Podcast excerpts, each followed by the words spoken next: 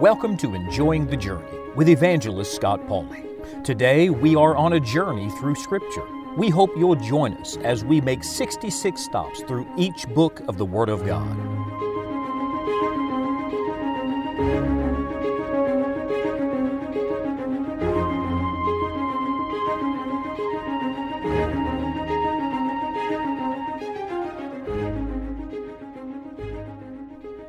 Some people have called it the fifth gospel. It is called in our New Testament uh, the book of Acts. Some people have mistakenly said, well, it's the Acts of the Apostles, but actually it is the Acts of Christ. It is the book of Christ continuing His work in this world through the early New Testament church, through the Holy Spirit. And the book of Acts is a sequel to the Gospel according to Luke. As a matter of fact, Acts chapter 1, verse number 1 says, The former treatise have I made, O Theophilus, of all that Jesus began both to do and teach. So you have the same writer, Luke, the beloved physician, wrote the gospel according to Luke, and then he continues his record in this book we now call the Acts. And that's interesting to me. He addresses a man in Acts 1 1 named Theophilus. Now, we don't know a great deal about Theophilus other than it seems from history he was a, a well to do man, a well respected man. And many people have surmised that Theophilus was a man that Luke led to Christ, and that very likely he wrote the gospel record to explain to him who Christ was, and then he wrote the book of Acts as another letter to Theophilus to disciple him, to bring him along in the faith, to engage him in the work of Christ. But the emphasis of Acts is not on Luke, who wrote it, or Theophilus, who it was written to, but rather on Christ Himself, who the book was written about. Listen to the end of verse 1 again. Of all that Jesus began both to do and teach.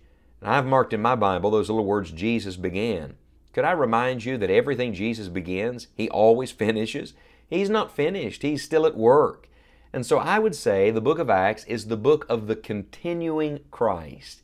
It is a book that shows us that Jesus Christ is faithful to perform that which he promises, that he always continues what he starts.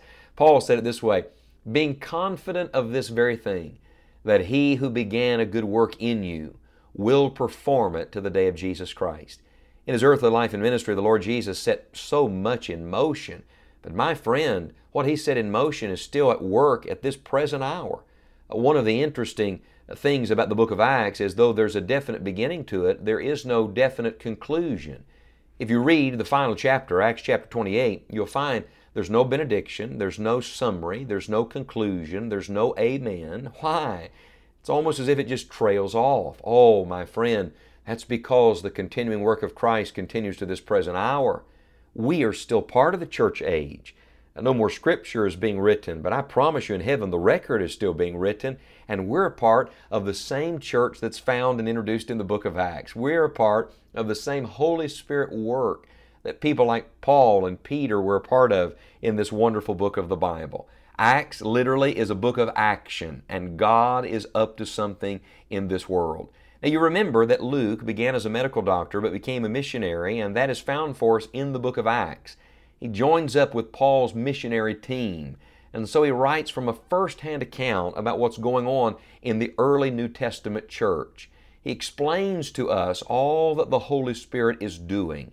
The book of Acts is a transition book from the time of Christ to the early New Testament church. And there are several key words. For example, the word believe. Remember, that's used frequently in the gospel records. It's used again in the book of Acts at least 10 times. Uh, the word preach is used seven times. The word witness is used 10 times. The word church is used 18 times. Uh, the apostles are referred to 30 times, but the number one term used in this book is this the Holy Spirit. Aren't you glad? You see, the church age is the age of the Spirit, and the Holy Spirit is referred to in the book of Acts no less than 70 times. Now, the most famous record, of course, is the record of the Holy Spirit coming initially to indwell every believer on the day of Pentecost. And you find that in Acts chapter 2. But the Holy Spirit didn't begin at Pentecost and it didn't end at Pentecost. The Holy Spirit began uh, at the very beginning of the gospel of the scripture record in Genesis chapter 1 by moving upon the face of the water. Actually, the Holy Spirit had no beginning because He is the eternal God and He has no end, which means the same Holy Spirit that was at work on the day of Pentecost indwells you if you are a believer. He literally is Christ in you and He wants to work out through you every day. The key verse of the book of Acts is found near the front door, Acts chapter 1 and verse number 8, where Jesus promised, But ye shall receive power after that the Holy Ghost is come upon you. And ye shall be witnesses unto me both in Jerusalem and in all Judea and in Samaria and unto the uttermost part of the earth. The evidence of the Holy Spirit being in a believer is not some mysterious thing, not some magical thing. Rather, it is some very plain thing and that is they plainly testify about Jesus Christ. Do you remember Jesus said in the Gospel according to John, chapters 14, 15, and 16, that when the Holy Spirit came, He would testify of Christ. He would not speak of Himself. And so I would say to you, the evidence of the Holy Spirit is not in signs and wonders, but rather in a clear testimony of the gospel of Jesus Christ. If you want to know what the Holy Spirit is up to, He's telling people about Jesus. And if you become filled with the Holy Spirit of God like you ought to be filled with the Holy Spirit of God, the first evidence of that is you'll want to tell somebody else about the Lord Jesus Christ.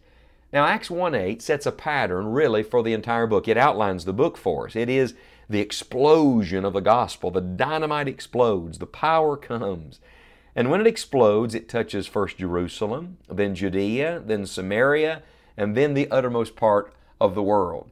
You see, you can outline the entire book of Acts this way. In chapters 1 through 7, the gospel touches Jerusalem. In chapters 8 through 12, the gospel touches Judea and Samaria.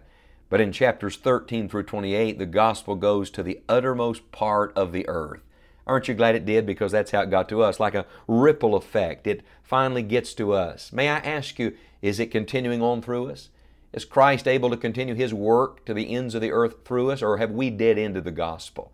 Have we said, well, we're glad we got it? We're happy we're not going to hell and we're going to heaven. Have we, have we let it stop with us? Oh, my friend, God, the words of Hudson Taylor, is always advancing. He wants to carry His gospel forward. He's always moving forward. You can look in this particular book and see the progression uh, from, from character to character. For example, in chapters 1 through 12, Peter is doing gospel work. But beginning in chapter 13 through the end of the book, Paul is doing gospel work and we see these missionary journeys of the Apostle Paul. Uh, look, friends, someone did the gospel work before you, but now it's your turn. It's your time. You can also see the progression in the churches that are emphasized. For example, in chapters 1 through 12, there's the church in Jerusalem. In chapters 13 through 26, the church in Antioch. But in chapters 27 and 28, the church in Rome. Uh, my friend, be grateful for your church, but every church ought to be planting other churches.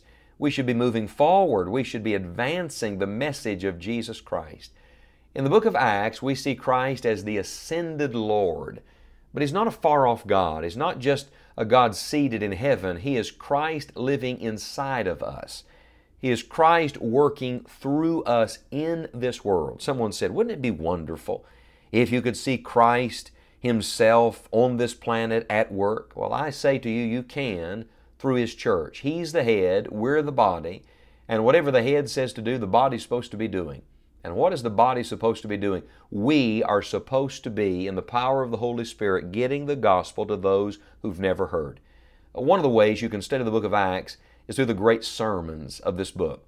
Uh, I, I, wish I had time to talk to you about this, but there are sermons to multitudes, there are sermons to individuals, to families, to synagogues, to cities, to kings and governors. Well, the point is this every sermon, every message is about Jesus. And I want to remind you today that we have one message, and that message is Christ. And we have one mission, and that mission is to get the message of Christ to as many people as possible while we can. Friend, as you're journeying through Acts, realize that your mission on this journey is to get the message of Christ to others along the way. Would you ask the Holy Spirit to fill you and use you today to tell someone about Jesus Christ?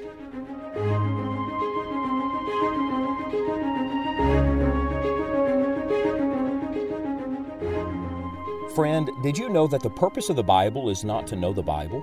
the facts, the people, the places. But instead, the purpose of the Bible is to know God. Do you know Him? Do you know that God has already done everything necessary for you to know Him? Jesus Christ, God's Son, died on the cross and rose again from the dead to pay for your sin debt. It is our prayer that you will trust Jesus today. If you'd like additional help in your Christian life, be sure to visit our website, scottpauley.org. Among the many resources we have available, we're excited to make available to you a Journey Through Scripture daily Bible reading plan. This will be a tremendous help in our current study. Until next time, may God help you to enjoy the journey.